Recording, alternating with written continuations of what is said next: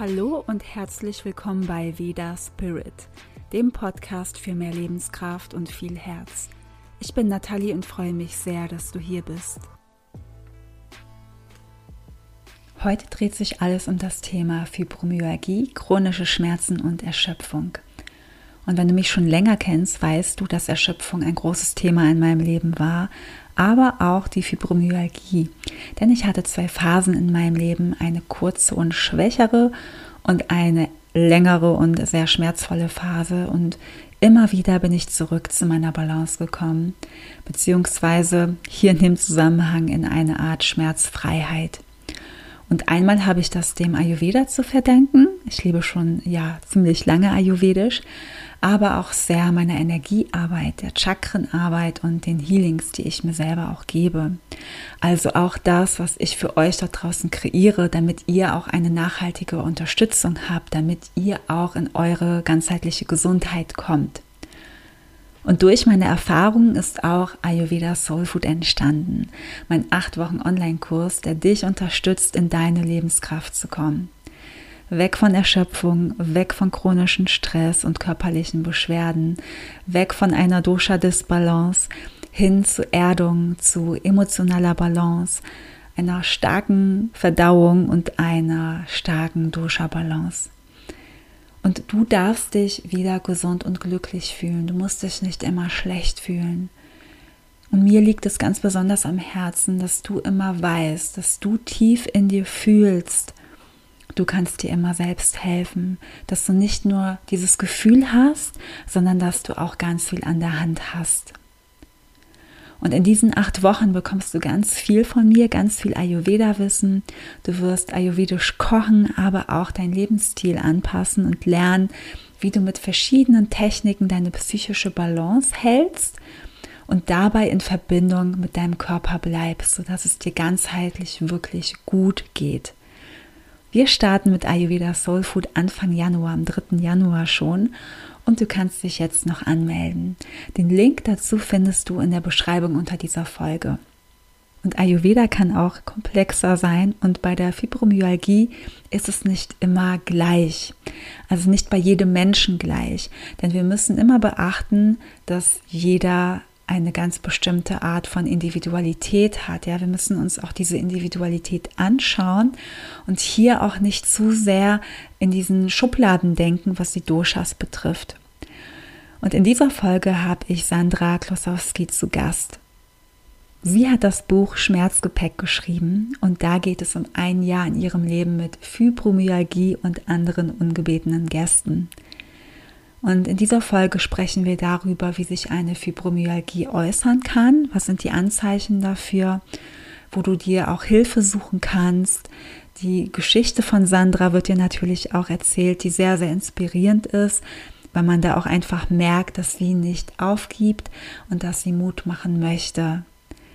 Wir sprechen auch darüber, warum es so wichtig ist, über die Fibromyalgie zu sprechen, also wenn du selbst betroffen bist welche Ernährung dir helfen kann, weil auch hier kann es unterschiedlich sein. Also es muss nicht immer Ayurveda sein. Und in meinem Fall hat mir unter anderem auch Ayurveda geholfen, aber auch anders als man vielleicht denkt. Aber darüber erzähle ich dir auch was in der Folge. Und ich erzähle auch etwas über die ayurvedische Sicht. Und wir teilen auch unsere Tipps, die uns bei Schmerzen helfen und hoffentlich dir auch. Alles, was in der Folge genannt wird, ist in der Beschreibung verlinkt. Auch die Deutsche Gesellschaft für Schmerzmedizin und den Fibromyalgie-Leitfaden, den Sandra dann auch noch erwähnen wird. Ich wünsche dir ganz viel Spaß beim Hören. Hallo, liebe Sandra und herzlich willkommen zu meinem Podcast zum Thema Fibromyalgie. Ich freue mich sehr, dass du bei mir zu Gast bist. Moin, Nathalie. Ich freue mich auch sehr, dass ich hier mhm. bin. Ja, schön. Ich würde direkt mit der Frage starten. Könntest du erklären, was eine Fibromyalgie genau ist und was sie ausmacht? Ja, Fibromyalgie heißt übersetzt Fasermuskelschmerz. Das liefert schon mal eine ganz gute Erklärung. Es ist eine chronische Schmerzerkrankung. Das Hauptsymptom ist wirklich bei den meisten Schmerz Ähm, oftmals tatsächlich ein Ganzkörperschmerz, der wandern kann von den Füßen in die Hände, in den Rücken, in den Nacken. Er kann überall auftreten, wechselnd an Ort und Intensität, jeden Tag anders. Und ähm, weiteres Hauptsymptom ist oft Erschöpfung. Man nennt es auch eine Erschöpfungskrankheit. Und es gibt noch an die 120 andere Symptome, Reizdarm, Reizblase, kognitive Beeinträchtigungen und man nennt es gern das Chamäleon der Erkrankung, weil diese vielen Symptome sind oft schwer einzuordnen. Und es gibt keine Marker im Blut oder in bildgebenden Verfahren, um die Erkrankung leicht zu finden. Ja, das sind ja eine richtig Menge Symptome, also 120 ja. Stück noch, das ist echt richtig, richtig viel. Und Hauptmerkmal sind ja auch diese Schmerzen, die du am Anfang beschrieben hast. Mhm. Und wenn jetzt eine Person ähm, das Gefühl hat, hey, ja, ich habe diese starken ähm, Schmerzen, gibt es da irgendwie noch eine andere Sache, wo man hingehen kann, wo man sich ähm, ja irgendwas durchlesen kann, Informationen holen kann, dass man einfach auch gucken kann, okay, was kann das jetzt überhaupt sein? Natürlich sagt man ja, man sollte auch klar zum Arzt gehen. Mhm. Aber viele Ärzte haben ja auch, glaube ich, gar nicht so den Bezug zu dieser Erkrankung, oder? Oder kennen das sehr viele? Ja, genau. Also erste Ansprechperson kann und sollte der Hausarzt sein.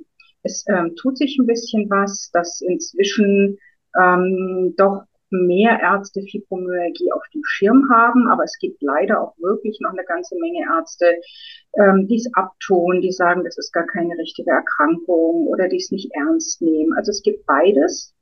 Es gibt einen ganz wunderbaren Fragebogen auf der Homepage der Deutschen Gesellschaft für Schmerzmedizin. Ähm, unter Patientenleitfaden findet man zu Fibromyalgie einen Fragebogen, vier Seiten. Wenn man den ausgefüllt hat, hat man selber schon mal einen ganz guten ersten Hinweis, könnte ich betroffen sein. Und es ist ein wunderbares Werkzeug, das dann tatsächlich auch mit zum Arzt zu nehmen, ausgefüllt und zu sagen, hier, ich habe das schon mal ausgefüllt, schauen Sie mal, das könnte doch ein Hinweis sein. Ja, das ist ein super guter Tipp, dass man das einfach mal mitnimmt, ja. Ja. Und ähm, wenn jetzt der Hausarzt sagt, ja, ist nicht mein Fachgebiet oder ich kenne mich nicht damit mhm. aus. Wie kann man da weitermachen? Also kann man dann einfach noch zu bestimmten anderen Ärzten gehen? Genau. Ähm, wenn der Hausarzt sich nicht auskennt, wenn er das sagt, wäre schon mal toll. Äh, was er natürlich als erstes tun könnte und sollte, ähm, ist Blut abnehmen und schon mal nach Entzündungszeichen gucken, Rheumamarker bestimmen. Ähm, wenn das alles negativ ist, im Prinzip ist die Fibromyalgie heute eine Ausschlussdiagnose, dass ich andere Erkrankungen wie Rheuma ausschließe. Und wenn er aber tatsächlich sagt, ähm, ich komme hier nicht weiter oder ich habe auch gar keine Ahnung, ist der nächste Ansprechpartner ein Rheumatologe oder ein Schmerztherapeut. Wir haben ja auch Schmerzpraxen, leider viel zu wenige, die können Ansprechpartner sein. Ich könnte auch meinen Orthopäden fragen, wobei ich da, also gerade von den Rückmeldungen, die ich so auf meinem Insta-Blog bekomme, ganz viel immer höre, dass die Orthopäden da nicht so gut mit aufgestellt sind. Also Schmerzarzt oder Rheumatologe. Okay, das ist ja schon mal ein super Tipp für mhm. diejenigen, die da auf Arztsuche sind. Ähm, ich habe auch die Erfahrung gemacht mit einer Neurologin. Ich weiß nicht, ob mhm. sich jetzt alle Neurologen damit auskennen, aber ich gehe davon aus, dass es einfach auch bestimmte Ärzte gibt, ähm, die sich einfach auch für bestimmte Themen interessieren und da einfach auch ja. einem vielleicht ein bisschen helfen können und andere genau. eben wieder nicht. Aber Neurologe ist auch nochmal ein guter Hinweis von dir, weil was zum Beispiel auch ausgeschlossen werden sollte, sind Nervenerkrankungen, wie auch eine Multiple Sklerose. Und da ist ja der Neurologe der richtige Ansprechpartner. Ja. Ja, genau, das stimmt. Genau, ich glaube, es gibt ganz, ganz viele Erkrankungen, die auch ausgeschlossen werden sollten. Es gibt ja, ja auch verschiedene Magen-Darm-Erkrankungen, die sich eben so äußern, dass der Magen-Darm-Bereich gar nicht so weh tut oder dass es da gar nicht so große Beschwerden gibt. Manchmal mhm. sind es ja auch immer noch Begleiterscheinungen und ähm, da kann man dann auch noch mal hinschauen. Aber da gibt es, glaube ich, auch eine längere Liste. Ja. Und und wenn ich im ambulanten Bereich gar niemanden finde, also es gibt auch Kliniken, die weiterhelfen. Eine Schmerzklinik oder Rheumaklinik kann auch die Diagnostik machen. Und da kann ja zum Beispiel auch wieder der Hausarzt einweisen in solche Kliniken. Ja, okay, das ist auch nochmal ein super Hinweis. Ja, und ich finde das auch immer so wichtig, dass man einfach nicht aufgibt und da weitersucht, ja. bis ja. man einfach einen Arzt gefunden hat, der einen genau. begleiten kann. Genau, nicht aufgeben. Und wenn der erste Arzt sagt, Sie haben nichts oder ach Quatsch, Fibro gibt's doch gar nicht oder das sieht nicht danach aus. Genau, Zweitmeinung holen, Drittmeinung holen und nicht aufgeben. Das ist ein ganz wichtiger Hinweis von dir, ja. Ja. Und kannst du uns ein bisschen in dein Leben mitnehmen? Wie hat sich das bei dir am Anfang gezeigt? Also wie waren so die Anfänge damit? Wie bist du überhaupt dazu gekommen, dass du dann wusstest, okay, ich habe jetzt Fibromyalgie? Mhm. Ich lebe tatsächlich schon seit der Pubertät mit Rückenschmerzen, die immer kamen und gingen. Ähm, es gab damals eine orthopädische Diagnose, die dann auch behandelt wurde. Ähm, ja, und seitdem waren Rückenschmerzen immer da. Also auch in meinen Zwanzigern, als ich meine Ausbildung gemacht habe, ähm, gab es einfach immer Phasen, wo ich mal Schmerzen hatte, die aber auch wieder komplett weg waren. Rückblickend war ich nie so belastbar wie alle anderen. Ich habe immer mehr Pausen gebraucht. Ich war öfter krank als andere. Gut, das schiebt man auf den Stress der Ausbildung, auf den Stress des Jobs. Dann hat es sich nochmal massiv verschlechtert, als meine Tochter geboren wurde. Da war ich 29 Jahre alt. Ähm, da kamen irgendwie neue Symptome dazu. Dann gab es aber erstmal eine Autoimmundiagnose. Ich habe noch Hashimoto. Und dann Mitte, mit Mitte 30 wurden die Schmerzen mehr. Also es blieb nicht nur bei Rückenschmerzen, sondern auf einmal taten auch andere Körperteile weh. Und eben dieses Unspezifische, mal tut der Fuß weh, mal das Knie, mal der Nacken, mal die Arme, ähm, so dass man das selber erstmal überhaupt keine Idee hat, was mit einem los ist. Äh, ich habe dann Genau. Ähm, ähm, ich habe dann zufällig, ja, der Zufall, in der Tageszeitung, also das war ja alles noch weit vor Internetzeiten, kann man sich heute gar nicht mehr vorstellen. Ich habe in unserer Tageszeitung einen Artikel über chronische Schmerzen gelesen und bin damit zu meiner Hausärztin und habe gesagt, Mensch, gucken Sie mal, ich habe das hier gelesen, kann das sein, kann das auf mich zutreffen, chronische Schmerzerkrankung. Und sie sagte damals, kennt sie sich mit mich aus, kann sie mir überhaupt nicht weiterhelfen. Und sie konnte mich auch nirgendwo hin überweisen. Also das war ähm, so weit zurück, dass es, ich weiß gar nicht, ob wir damals schon eine Schmerzpraxis in meiner alten Heimatstadt hatten. Also dann stand ich erstmal da und hatte zwar eine Idee, aber hat, konnte nirgendwo hin mit dieser Idee. Und dann hat es noch mal ein paar Jahre gedauert, dann hat mich eine Kollegin auf einer Fortbildung drauf gestoßen, die sagte, Mensch, wir haben doch inzwischen in unserer Klinik, in der ich auch mal gearbeitet habe, eine Schmerzpraxis, geht da doch mal hin. Und ähm, zwischenzeitlich war ich auch in orthopädischer Behandlung, Verdacht auf Bandscheibenvorfall. Ach, haben Sie nicht. Ja, und der Schmerzmediziner nahm mich endlich ernst und sagte, Mensch, Sie gehen jetzt erstmal ins MRT. Ich hatte dann doch einen Bandscheibenvorfall. Die Schmerzen waren inzwischen chronifiziert, aber da war endlich jemand, der mich ernst genommen hat. Und der hat mich dann auch eigentlich zeitnah binnen zwei Jahren zum Rheumatologen geschickt mit der Fragestellung Fibromyalgie. Und da habe ich diesen Klassiker erlebt, den so viele kennen. Der hat mich kurz untersucht äh, und sagte dann zu mir, ich weiß gar nicht, was Sie hier wollen, Sie sind voll beweglich, Sie haben nichts.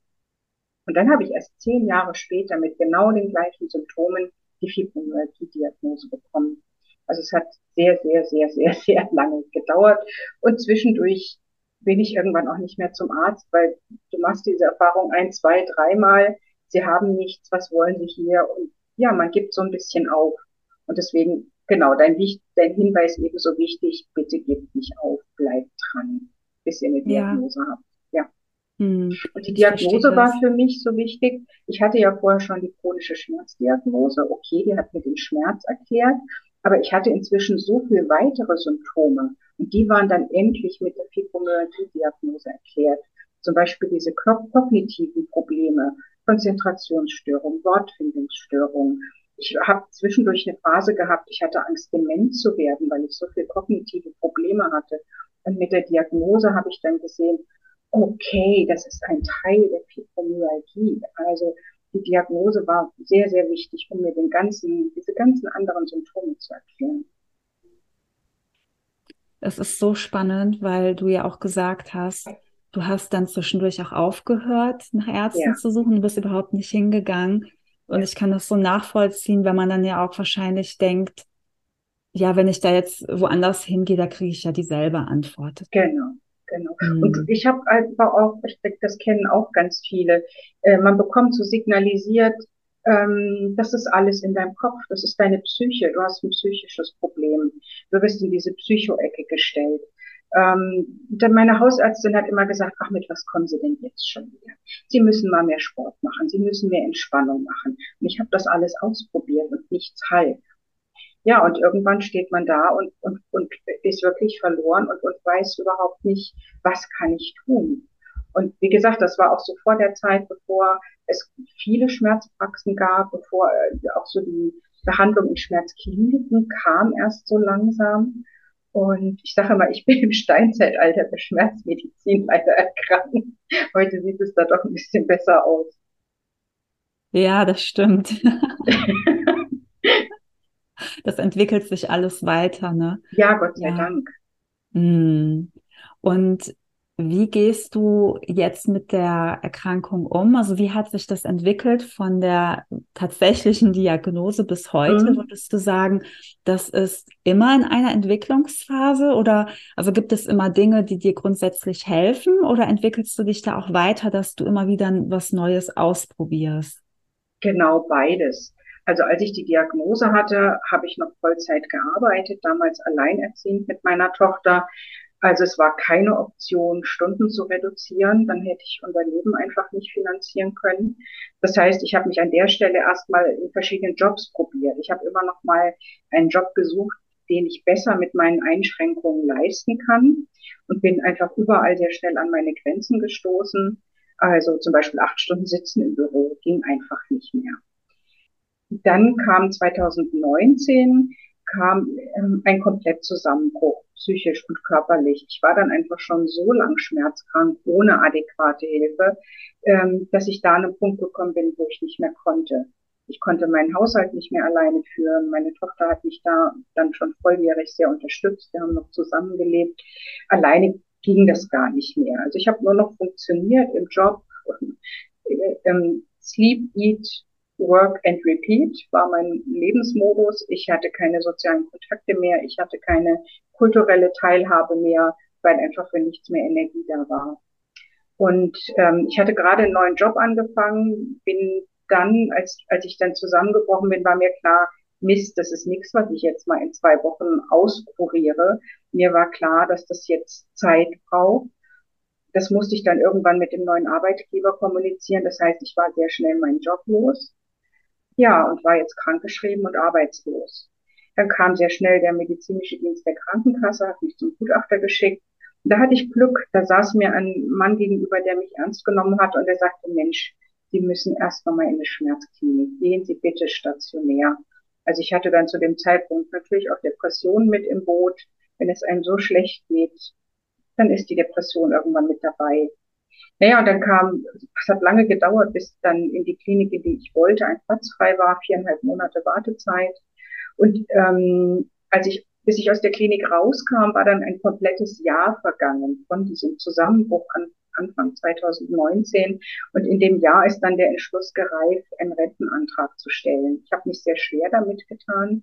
Das hat wirklich dieses ganze Jahr gebraucht, für mich festzustellen, okay, ich bin an einem Punkt, ich kann nicht mehr. Also ich bin aktuell auch nicht trotz einem Jahr Pause, Erholung nicht in der Lage, wieder arbeiten zu gehen.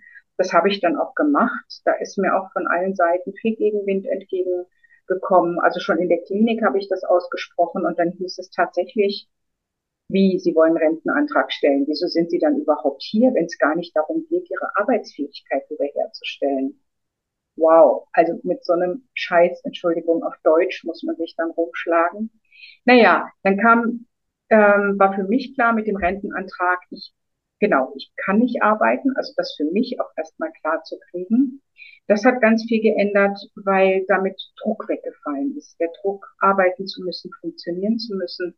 Der Rentenantrag dauerte dann noch mal neun Monate. Inzwischen musste ich mich vom Arbeitsamt rumschlagen. Das Krankengeld war ausgelaufen. Das Arbeitsamt erklärte mich in der Pandemie nach Aktenlage für voll arbeitsfähig. Das heißt, ich musste Bewerbungen schreiben, obwohl ein Rentenantrag lief. lange Rede, kurzer Sinn, die Rente ist durch und dann ist mir so ein Haufen Wackersteine von den Schultern gefallen. Man muss es in der ganzen Republik gehört haben. Dieser Druck, der weggefallen ist, das war der erste Schritt, ähm, dass es mir besser gehen konnte. Und ich habe natürlich in diesem Jahr dann die Zeit genutzt ähm, für Dinge, die mir gut tun. Also ich habe mich auf meine Heilreise begeben. Profane Dinge wie Sauna, Wärme, ähm, Bewegung, zu gucken, welche Bewegung kann ich gut machen. Für mich ist es die Wassergymnastik. Wir waren ja in der Pandemie, also in den Lockdown-Pausen habe ich dann eben sowas besuchen können. Dann gab es ja Phasen, wo gar nichts ging. Da gab es dann wieder Rückschritte, weil das, was ich mir erarbeitet hatte an Fitness, ging dann auch wieder flöten. Naja, und genau, ich habe, ähm, ich komme ja aus dem medizinischen Bereich, ich bin ausgebildete Hebamme und ähm, von daher hatte ich schon immer eine Affinität auch zu alternativmedizinischen Dingen. Das kann man, glaube ich, bei den Hebammen fast in einem Atemzug nennen, weil ja auch in der Schwangerschaft viele schulmedizinische Dinge nicht funktionieren. Das heißt, genau, da war ich offen, Dinge auszuprobieren. Und ich bin irgendwann im Internet, ich meine, es war auf Instagram, auf eine Therapie gestoßen, die Guaifenesin-Therapie, eine um, Therapie eines amerikanischen Arztes zur Behandlung von Fibromyalgie. Ähm, das habe ich begonnen, mache ich jetzt seit zweieinhalb Jahren und das hat mir sehr weitergeholfen. Aber genau, wie du gefragt hast, ich gucke auch immer weiter und probiere aus. Ich bin vor der Pandemie auf den Gasteiner Heilstollen gestoßen. Ein, ähm, das ist wirklich ein Berg, ein Stollen, der warm ist und in dem es Radongas gibt. Ähm, die arbeiten damit seit 70 Jahren therapeutisch, Patienten in diesen Berg hineinzubringen. Und den habe ich dieses Jahr ausprobiert. Das hat mir auch nochmal immens einen Schub nach vorne gegeben. Ich lese auch gern viel zum Thema. Gerade aktuell gibt es ganz viele spannende Bücher zum Thema Schmerzgedächtnis, Neuroplastizität, was passiert da überhaupt in unserem Kopf? Ähm, und da tun sich auch immer neue Wege auf, was kann ich noch tun und probieren. Und ja, ich bleibe wach und offen, weil ich mir sicher bin, also ich bin mit in meiner Heilreise schon ein gutes Stück vorangekommen und habe Lebensqualität zurückbekommen, aber es ist auch noch Luft nach oben. Ja, das glaube ich dir. Aber es ist super schön, dass du immer weiter schaust und für dich die Dinge ausprobierst, die dir dann einfach auch ja, helfen. Ja. Und ich möchte noch auf zwei Sachen eingehen, die mir aufgefallen sind, als du so deine Geschichte erzählt hast. Mhm. Einmal so zu Beginn eher auch, als du dann gemerkt hast, du kannst gar nicht so viel aushalten, du bist so schnell erschöpft. Da kommt man ja vielleicht auch nicht direkt auf das Thema Fibromyalgie oder man kennt es halt auch nicht. Mhm. Bei dir waren es ja. aber auch immer diese Schmerzen und ja. Ist dir da auch mal in den Sinn gekommen oder hat dann auch mal jemand gesagt, naja, Sie haben ja einen Burnout? Weil das klingt ja auch zum Teil ähnlich. Mhm. Also Burnout war 2009 tatsächlich die erste Diagnose, mhm. die mich in den ersten Klinikaufenthalt meines Lebens geführt hat. Damals hatte ich die chronische Schmerzdiagnose und bekam die Diagnose Burnout. Genau, ja, das okay. gab es vorher. Und dann bin ich ähm, in eine psychosomatische Klinik, die mir auch sehr geholfen hat. Was da aber spannend war, auch da wieder die Trennung Psyche und Körper. Also die haben sich sehr um meine Depression und den Burnout gekümmert, aber die Schmerzen waren total nebensächlich. Also mir ging es nach sieben Wochen Aufenthalt psychisch viel, viel besser. Ich hatte wieder Lebensmut. Die Schmerzen wurden da nicht angeguckt. Also dieses ja, ganzheitliche, genau, das, das fehlt noch an so vielen Stellen. Mhm. Ja, und ähm, der zweite Punkt, der mir auch aufgefallen ist, wo du dann auch in dieser Klinik länger warst, ich gehe davon aus, dass die meisten Menschen glauben, dass wenn du mit der Fibromyalgie länger aus dem alltäglichen Leben bist, dass du dich mhm. viel ausruhst mhm. oder auch lange ausruhst, dass du dann einfach ganz normal gesund bist und mhm. voll arbeitsfähig, oder? Also die meisten gehen wahrscheinlich auch davon aus, dass Ruhe und Zeit Heilung bringt, ganz automatisch. Ja, genau, genau. Also was ja aber auch nicht stimmt, ne? Nee, also nicht, nicht komplett. Genau, mhm. also natürlich geht's mir besser, wenn ich zu Hause bin und meinen Alltag so einteilen kann, wie meine Kräfte es zulassen. Aber ich genese nicht automatisch so sehr, dass ich wieder einen Job ausüben kann. Genau, das denken viele. Und das Problem der Fibromyalgie oder auch der ganzen chronischen Schmerzerkrankung ist ja, die Symptome sind unsichtbar. Also ich sehe im Sommer auch oft an vielen Tagen frisch aus, erholt aus. Ich habe ein bisschen Farbe. Keiner würde darauf kommen, dass ich chronisch krank bin und einen Schwerbehindertenausweis habe. Und das ist das Problem aller chronischen Schmerzpatienten, dass du an der Stelle dann auch bei Therapeuten und Ärzten oft nicht ernst genommen wirst, weil du siehst ja gut aus. Kann ja gar nicht sein, dass es dir so schlecht geht. Ja, ich lache dann auch mal und mache einen Witz, wie die Frau hat Depressionen und Schmerzen. Also das ist für viele ganz, ganz schwierig. Nur vom Hören sagen dann wirklich zu akzeptieren, okay, da sind viele Probleme und Symptome, haben viele ein Problem mit, wenn nicht sichtbar, ja. Mhm. Ja, diese Erfahrung habe ich selber auch schon oft gemacht und ich hoffe, dass es einfach in der Menschheit da irgendwie einen Wandel gibt, dass mehr mhm. Leute einfach auch empathischer werden, da auch zuhören und auch glauben. Also warum sollte man erzählen, man hat Depressionen oder chronische ja. Schmerzen, wenn das überhaupt nicht wahr ist? Also dafür ja. gibt es ja eigentlich keinen Grund. Nein, es gibt keinen Grund. Ich glaube, ein Grund ist tatsächlich, dass ähm, die Fibromyalgie doch noch so unbekannt ist in der Gesellschaft. Die meisten Menschen, die Fibromyalgie hören, sagen, Hä, was, habe ich noch nie gehört, was ist denn das? chronische Schmerzen hat man vielleicht schon mal gehört. Und ich wünsche mir, dass es so in der Mitte der Gesellschaft ankommt, wie zum Beispiel Diabetes. Auch Diabetiker haben keine sichtbaren Symptome. Aber niemand würde einem Diabetiker absprechen, ach so, du hast so hohe Blutzuckerwerte, du brauchst Medikamente. Ich glaube, da würde keiner auf die Idee kommen. Stimmt, das ist ein super Vergleich, ja, mhm. genau. Oder bei Krebs auch, ne? Ja, das ist ja auch genau, manchmal so. Genau. Gut, beim Krebspatienten ist dann irgendwann der Punkt, da erwarte ich durch die Therapie, dass der vielleicht auch schlechter aussieht. Passiert ja oft auch. Aber ja. auch, genau, wenn das jemand erzählt, da kommt keiner auf die Idee, das abzusprechen. Das ist mit auch ein Grund, warum, ähm, warum ich gerne so viel darüber rede. Ne? Ich will einfach der Fibromyalgie, ich sage immer Stimme und Gesicht geben ich habe ganz lange in meinem Alltag funktioniert und habe nicht darüber gesprochen. Also auch solange ich die Fibromyalgie-Diagnose noch nicht hatte, ich habe die chronischen Schmerzen auch weggepackt, ich habe da nicht drüber gesprochen. Ähm, und irgendwann kam der Wandel, dass ich gemerkt habe, nee, ich will aus der Schweigeecke raus, ich will darüber reden. Das nimmt so viel Platz in meinem Leben an. Warum soll ich schweigen und äh, versuchen weiter zu funktionieren? Und damit geht es mir deutlich besser, ja. Ja, das ist super. Es ist auch ein toller Hinweis für alle anderen, die jetzt zuhören. Vielleicht gibt es hier einfach auch Menschen, die auch dasselbe Leiden haben und mhm. die vielleicht nicht so viel darüber sprechen oder sich da auch überhaupt nicht trauen. Also traut euch ruhig mehr darüber zu reden, egal ja. mit wem, egal wo. Ich meine, natürlich mache ich mich angreifbar und es wird immer Menschen geben, die dann blöde Sprüche loslassen oder die es einfach nicht verstehen oder natürlich besteht die Gefahr, verletzt zu werden. Aber ähm, es lohnt sich auch, das auszuprobieren. Man merkt dann natürlich auch, wer, wer steht auf meiner Seite und wer nicht. Also Menschen, die mich an der Stelle nicht ernst nehmen, die brauche ich nicht an meinem, in meinem Leben. Das sind dann keine richtigen Freunde. Ja, das stimmt. Ja, genau. Und ähm, hast du auch deine Ernährung angepasst durch die Fibromyalgie und Hashimoto? Also hat sich da bei dir irgendwas verändert, wenn du die Ernährung angepasst hast? Ja, genau. Für Hashimoto wird ja zum Beispiel empfohlen, glutenfrei zu essen. Und ähm, diese Therapie, die Guaifenesin-Therapie von Dr. St. Ammann, er sagt, dass 70 oder 80 Prozent der Fibromyalgiker auch ein Problem mit der Blutzuckerstabilisierung haben, also mit der Feinjustierung unseres Insulins. Und ähm, ich habe tatsächlich äh, zwei Monate bevor ich mit Guaifenesin gestartet habe, eine strenge Low-Carb-Ernährung begonnen.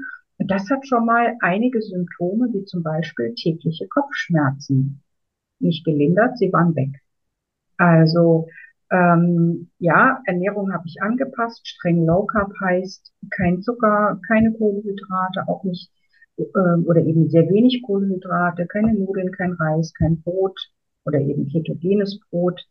Ähm, und dann geht es mir besser. Ich habe mehr Energie, ich habe weniger Muskelsteifigkeit und keine Kopfschmerzen mehr. Ja. Hm. Das ist super. Das ist echt toll. Die Ernährung kann immer so viel machen. Ja. Und ähm, wie ist es da bei den Milchprodukten gewesen? Hast du die noch weiter gegessen oder eher nicht?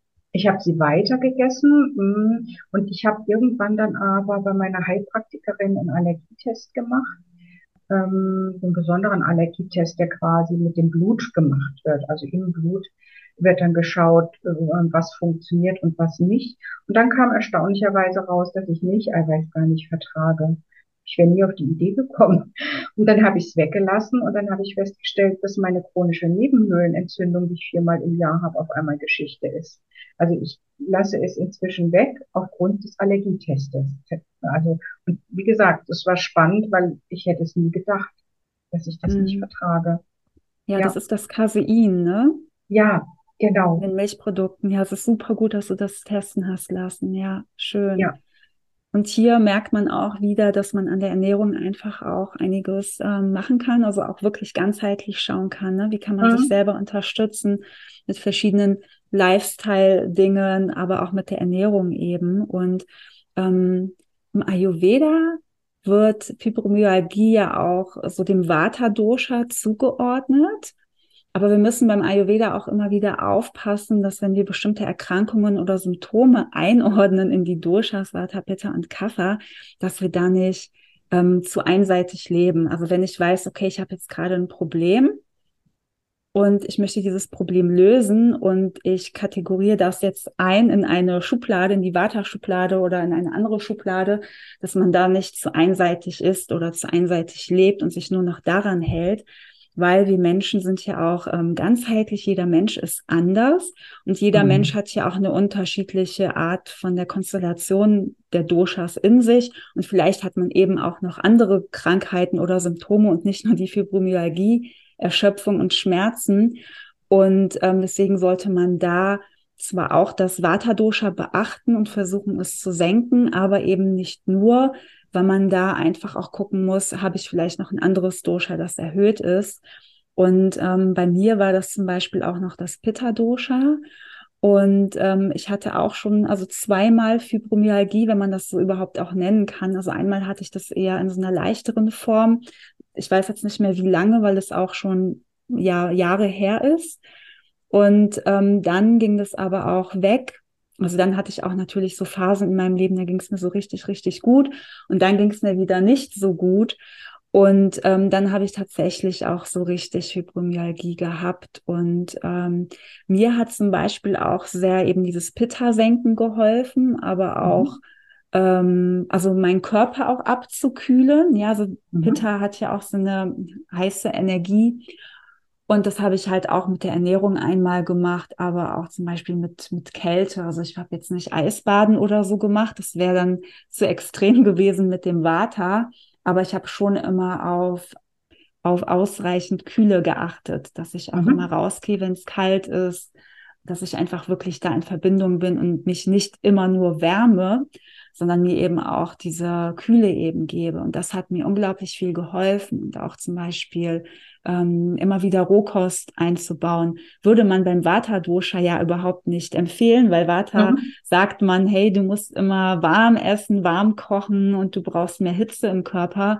Das habe ich zwar auch zum Teil gemacht, aber mir hat eben auch diese Rohkost sehr geholfen, die ich eingebaut habe. Auch natürlich nach ayurvedischen äh, Empfehlungen so eingebaut, dass sie einfach gut verträglich ist für die Verdauung. Und ähm, deswegen an alle, die das jetzt hören, ähm, schaut nicht immer einseitig, mhm. sondern schaut wirklich, was tut mir gut, lasst euch am besten auch immer beraten oder probiert es halt einfach mal aus, weil ähm, du, Sandra, sagst jetzt, okay, ähm, Low Carb hat dir einfach auch geholfen, kann mhm. anderen auch voll gut helfen, ja auch ketogen ähm, und anderen hilft es vielleicht gar nicht so sehr. Ja, genau. Du genau. hast jetzt genau, nochmal zwei ganz wichtige Stichpunkte geliefert. Ähm, Fibromyalgie verläuft in Schüben. Mhm. Das finde ich ganz wichtig. Und es gibt tatsächlich leichte, mittlere und schwere Verlaufsformen. Das finde ich auch mhm. nochmal ganz wichtig, das gehört zu haben. Und ein, ähm, also was sicherlich wichtig ist, egal wie ich mich ernähre, ähm, zu schauen, dass ich mich antientzündlich ernähre. Also man hat bei Fibromyalgie ganz sicher auch stille Entzündungen im Körper, die eben nicht im Blut messbar sind. Und da kann antientzündlich, was ja auch ganz unterschiedlich gehandhabt werden kann, ne, warm, kalt, ja. Rohkost oder nicht, das, das kann auf jeden Fall ein wichtiger Hinweis sein, dahin mal zu gucken. Ja, total, ja. Und auch mit den Milchprodukten finde ich, ähm, also wenn man so im Internet äh, liest, also da steht ja sowieso alles, also ja. da geht es ja in jede Richtung. Und ähm, manchmal lese ich halt auch, dass äh, Milchprodukte empfohlen werden, aber wie gesagt, das muss man für sich selber ausprobieren. Ich, ja. ich persönlich habe positive Erfahrungen gemacht, es einfach komplett wegzulassen. Also mhm. außer Ghee, ja, das ayurvedische Butterfett, das ähm, esse ich dann doch noch oder habe es auch immer gegessen. Ähm, das hat mir auch immer gut getan, meine ich. Ähm, aber ansonsten Milchprodukte, wenn mich jemand fragt nach meiner Meinung, ich würde sagen, ja, Milchprodukte weglassen und dann als Ausnahme einfach mal essen und gucken, wie reagiere ich denn überhaupt darauf. Genau, es einfach mal zu probieren, ja. Genau, ja. Also da kann man echt super viel machen und auch mhm. ähm, klar Ketogen, Low Carb ist jetzt nicht äh, typisch ayurvedisch, aber ich finde, es ist immer wert, es auszuprobieren, wenn man wirklich krank ist und einfach mhm. für sich seine richtige Ernährung zu finden. Und man kann auch andere Ernährungsformen mit dem Ayurveda anpassen. Also mhm. man kann auch von verschiedenen Formen sich was zusammenschustern, wo ja. man merkt, hey, das tut mir voll gut. Ja, genau, genau ja, mhm. experimentierfreudig auf allen Ebenen sein. Ne? Genau. Ja. Mhm. Genau. Und sich, genau, sich Hilfe zu holen, sich Unterstützung zu holen, wie du eben schon gesagt hast.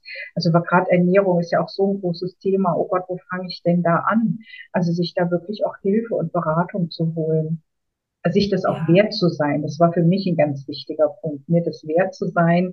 Ähm, dann auch, als ich mit Low Carb begonnen habe, mir vorher da ein Coaching zu gönnen, Online-Coaching. Hat gar nicht viel gekostet war ein Online-Kurs, aber ich, das war eine Hürde für mich, das für mich auszugeben und mir das wert zu sein.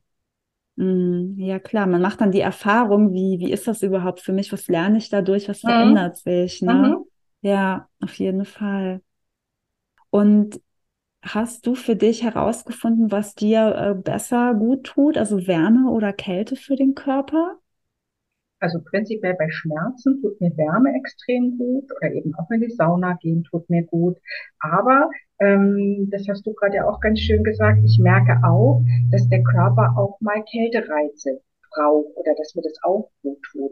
Also ich hat heute Nacht geschneit. Wir haben, ja, was haben wir, 10 Zentimeter Schnee und ich bin heute Morgen barfuß durch den Garten. Das mache ich auch sonst. Und jetzt habe ich das heute Morgen auch im Schnee getan. War saukalt, aber ähm, mache ich kurz, habe also kurzen Kältereiz und ich habe schon das Gefühl, äh, also den Körper nicht nur in Watte zu packen, sondern ja, ausprobieren. Was tut mir noch gut? Also nach der Sauna habe ich auch diesen kurzen Moment des kalten Abkühlens. Ähm, ja, auch da zu experimentieren. Und es gibt auch viele Fibromyalgie-Patienten, denen die Kältekammer tatsächlich gut tut. Also auch das ruhig mal ausprobieren. Mhm, ja, interessant. Stimmt, ich wollte das auch mal ausprobieren. Mhm. Das steht auch auf meiner Liste, ja, wie ja. das so ist. Ja. Ja, echt spannend, ja. Ja, schön. Und ähm, also so Kälte, also so extremere Kälte oder auch Hitze kann das aber auch triggern, oder? Also dass die Fibromyalgie-Symptome stärker werden.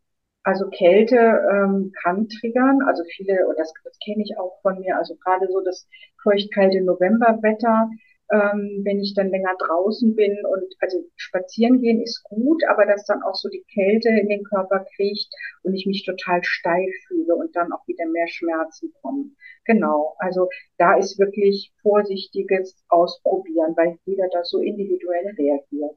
Ja. Ja, okay. Alles kann triggern, auch positiver Stress, extreme Freude. Stress triggert ganz viel Schmerzen, weil unser Körper bei Fibromyalgie ähm, verlernt hat, oder sagen wir mal so, der Körper hat gelernt, jegliche einkommende Reize, Druck, Berührung, Kälte, Stress in Schmerz umzuwandeln. Und das kann auch positiver Stress sein. Das ist so ein Teil der Fibromyalgie, dass wir da schon eine Schmerzverarbeitungsstörung haben. Genau, da ist es ja wichtig, vorsichtig mit allem Neuen vorsichtig zu probieren. Hm? Ja, aber sich zu mhm. trauen. Also ich finde es auch ganz wichtig, man muss auch ein Stück aus seiner Komfortzone raus und mal was Neues auszuprobieren, um dann auch weiterzukommen.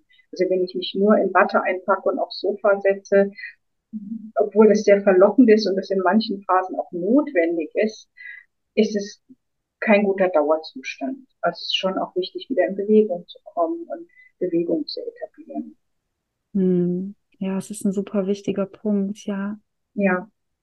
Und da halt auch wirklich gucken, was tut mir gut. Ich habe mir als erstes Reha-Sport verschreiben lassen. Zahlt die Katze, super Sache. Das war dann so eine, eine Stunde Gymnastik in der Halle, hat auch eine Physiotherapeutin gemacht, die hat es top gemacht, aber ich habe mich in jeder Stunde gequält. Ich konnte eigentlich fast alle Übungen nur unter Schmerzen machen. Man macht es dann, weil man soll sich ja bewegen. Du musst ja auch Sport machen, damit du deine Muskulatur erhältst, dass du keine Osteoporose bekommst. Und dann habe ich ähm, aber irgendwann die Chance gehabt, das auch im Wasser auszuprobieren, als Wassergymnastik und habe festgestellt, wow, das ist viel besser. Ich, ich kann mich im Wasser schmerzarm bewegen. Also habe ich das gemacht. Und so ist es wieder individuell. Die einen können Fahrrad fahren, die anderen können walken gehen. Also ausprobieren und ruhig auch mal was Neues ausprobieren an der Stelle. Ja, das ist ein äh, super Hinweis auch nochmal mit dem Wasser weil ähm, wenn wir in Kontakt kommen mit Wasser, dann ist es, mhm. das fühlt sich ja auch gut an und das ändert ja auch den Schmerzreiz. Ne? Mhm. ich weiß noch, dass es bei mir immer so war, also eine Zeit lang, also eine, ja, einige Monate auf jeden Fall, dass mir Duschen einfach auch geholfen hat. Immer wenn ja. ich geduscht habe, ging es ja. mir richtig gut und ich habe keine Schmerzen gehabt. Mhm. Und äh, dann gab es noch die andere Sache, die mir sehr geholfen hat und das war ähm, tatsächlich auch Yin-Yoga mhm. weil ich mich dann halt an, einfach auch hinlegen konnte oder auch mhm, die Beine genau. hochgelegt habe, also so Beine hoch äh, nach oben haben, dass sie so nach oben zeigen, die Füße und einfach auch in einer langen ähm, in einer langen Position einfach verweilen. Ja. Also das war auch richtig, richtig gut. Ja, heiß duschen. Ich habe ganz lange Phasen gehabt, äh, Fibromyalgie hat ja oft so eine Morgensteifigkeit, dass man sich morgens kaum bewegen kann und sich fühlt wie, eine, wie in einem 80-jährigen Körper. Und ich habe äh, wirklich lange, lange Zeit jeden Morgen ganz lang heiß geduscht, um überhaupt irgendwie in den Tag starten zu können. Und als, als erste Schmerzlinderungsmaßnahme, ja. Mhm. Badewanne. Also ne, als wir umgezogen ja. sind, war für mich ganz wichtig, dass wir eine Badewanne haben, weil einfach heiß baden oder auch mit einem Zusatz von Magnesiumsalz oder Basenbad auch sehr, sehr gut ist für mich. Ja. Und gibt es irgendwas, wo du sagst, das brauche ich jeden Tag, das mache ich für mich und meinen Körper oder für meine Entspannung, das will ich auch gar nicht mehr missen? Mhm. rausgehen. Also jeden Tag eine Runde spazieren gehen, auch bei Regenwetter, bei Schiedwetter. Am besten in die Natur. Also wir wohnen ja hier in der Nähe vom Meer, entweder im Wald oder am Wasser, ähm, so dass ich Natur um mich herum habe. Das ist für mich dann beides, Entspannung und Auftanken. Und spazieren gehen kann ich, ähm, das ist so das, was ich eigentlich fast immer schmerzarm oder schmerzfrei machen kann. Das ist das, was ich täglich brauche, ja. Ja, schön, super. Und du hast ja auch ein Buch geschrieben und mhm. darüber kenne ich dich auch eigentlich, weil ich mir dieses Buch damals gekauft habe. Äh, magst du mal darüber erzählen? Ja, das Buch ist jetzt fast ein Jahr alt, genau. Es ist im Dezember letzten Jahres erschienen. Ähm, ich habe irgendwann festgestellt, dass die Texte, die ich auf meinem Instagram-Blog schreibe, gut ankommen, dass ich doch einigen anscheinend aus der Seele spreche. Ich habe eine Weile auch für jemand anderes, die ähm, viel zum Thema Fibromyalgie macht, Texte geschrieben. Und ich habe schon immer den Wunsch, ein Buch zu schreiben gehabt, seit ich erwachsene Frau bin. Ich habe immer so im Spaß gesagt, ich möchte mal ein Buch schreiben, keine Ahnung über was, aber das möchte ich so gerne irgendwann tun. Und dann haben mein äh, Lebensgefährte und ich irgendwann festgestellt, Mensch, du hast jetzt schon so viele Texte auf Instagram geschrieben, warum, warum nicht daraus ein Buch machen? Und dann ich dachte, ja, stimmt, die Texte kommen an, die sind ja, also anscheinend nicht so schlecht. Und dann habe ich das letztes Jahr umgesetzt. Ich habe dann, ich glaube im Frühjahr letztes Jahr angefangen, mich hinzusetzen und das Buch zu schreiben, mir eine Lektorin zu suchen und äh, zum einen war eben der Wunsch, ein Buch schreiben. Inzwischen war ich aber auch so weit, dass ich gesagt habe, Mensch, ich will über Fibro sprechen. Ich möchte so gerne, dass Fibromyalgie bekannter wird. Und mir geht es besser. Ich möchte Mut machen. Ich möchte Mut machen, dass man doch mit dieser Erkrankung auch Lebensqualität zurückbekommen kann. Und aus dieser Kombination ist dann das Buch entstanden. Im Prinzip begleitet mich die Leserin und der Leser ein Jahr durch meinen Alltag äh, durch den ungeschönten Alltag mit Fibromyalgie, Aber es ist eben kein Jammerbuch. Es ist nicht nur das Schlechte und die Symptome zu sehen, sondern auch das, was mir hilft, was, was es für mich leichter gemacht hat. Genau. Und das Buch heißt Schmerzgepäck, weil ich trage mein ganzes Leben schon das Schmerzgepäck durch mein Leben. Aber es kann eben leichter oder schwerer werden durch verschiedenste Maßnahmen, die bei jedem individuell sind. Und genau, es ist ein Mutmachbuch geworden für Fibromyalgie-Patienten und deren Angehörige und Freunde. Und naja, meine große Hoffnung ist, dass es vielleicht auch der ein oder andere Arzt oder Therapeut liest, wer weiß.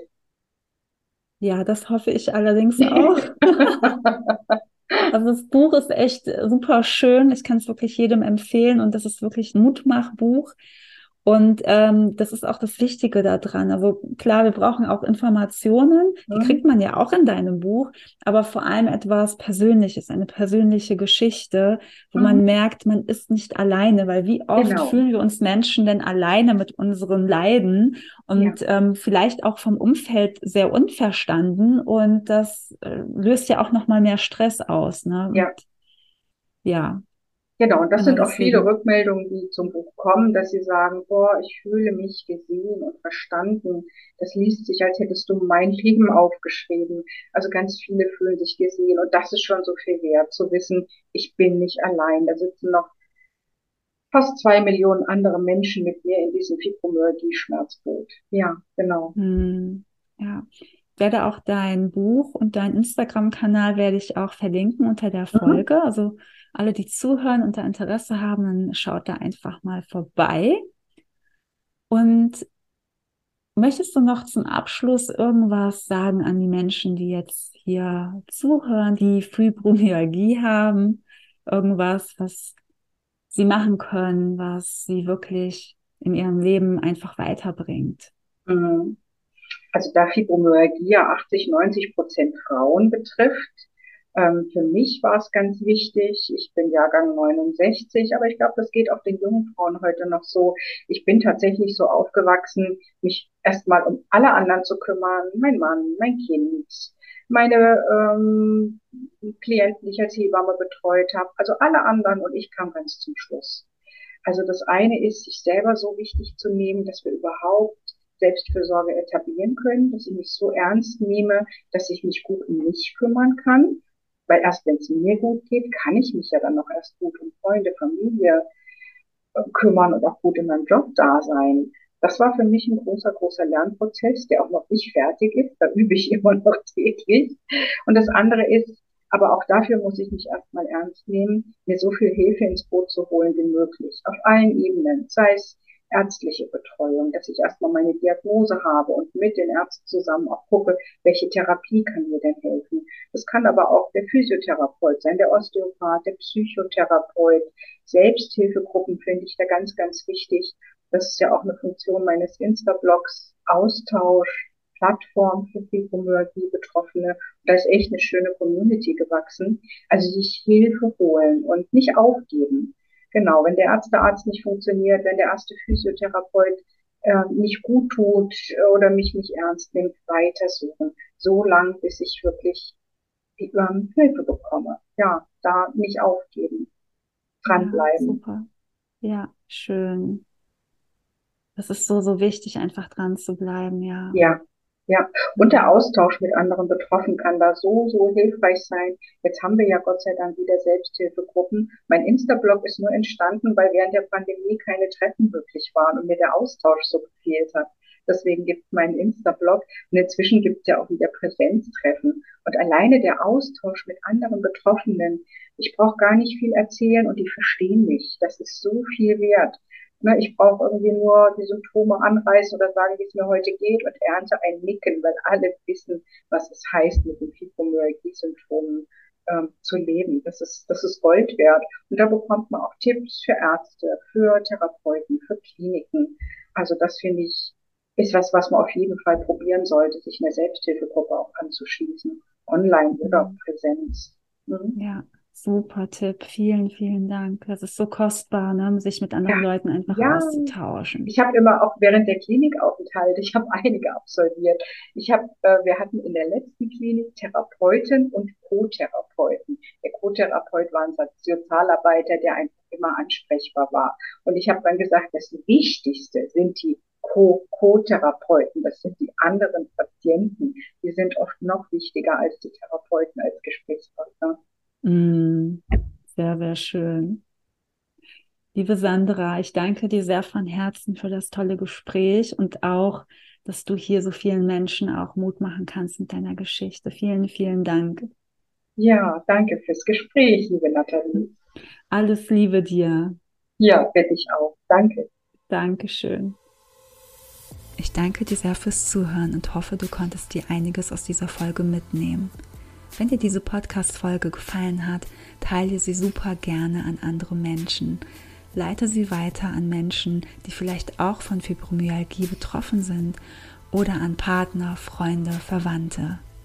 Ich würde mich auch sehr freuen, wenn du meinen Podcast auf iTunes oder Spotify positiv bewertest.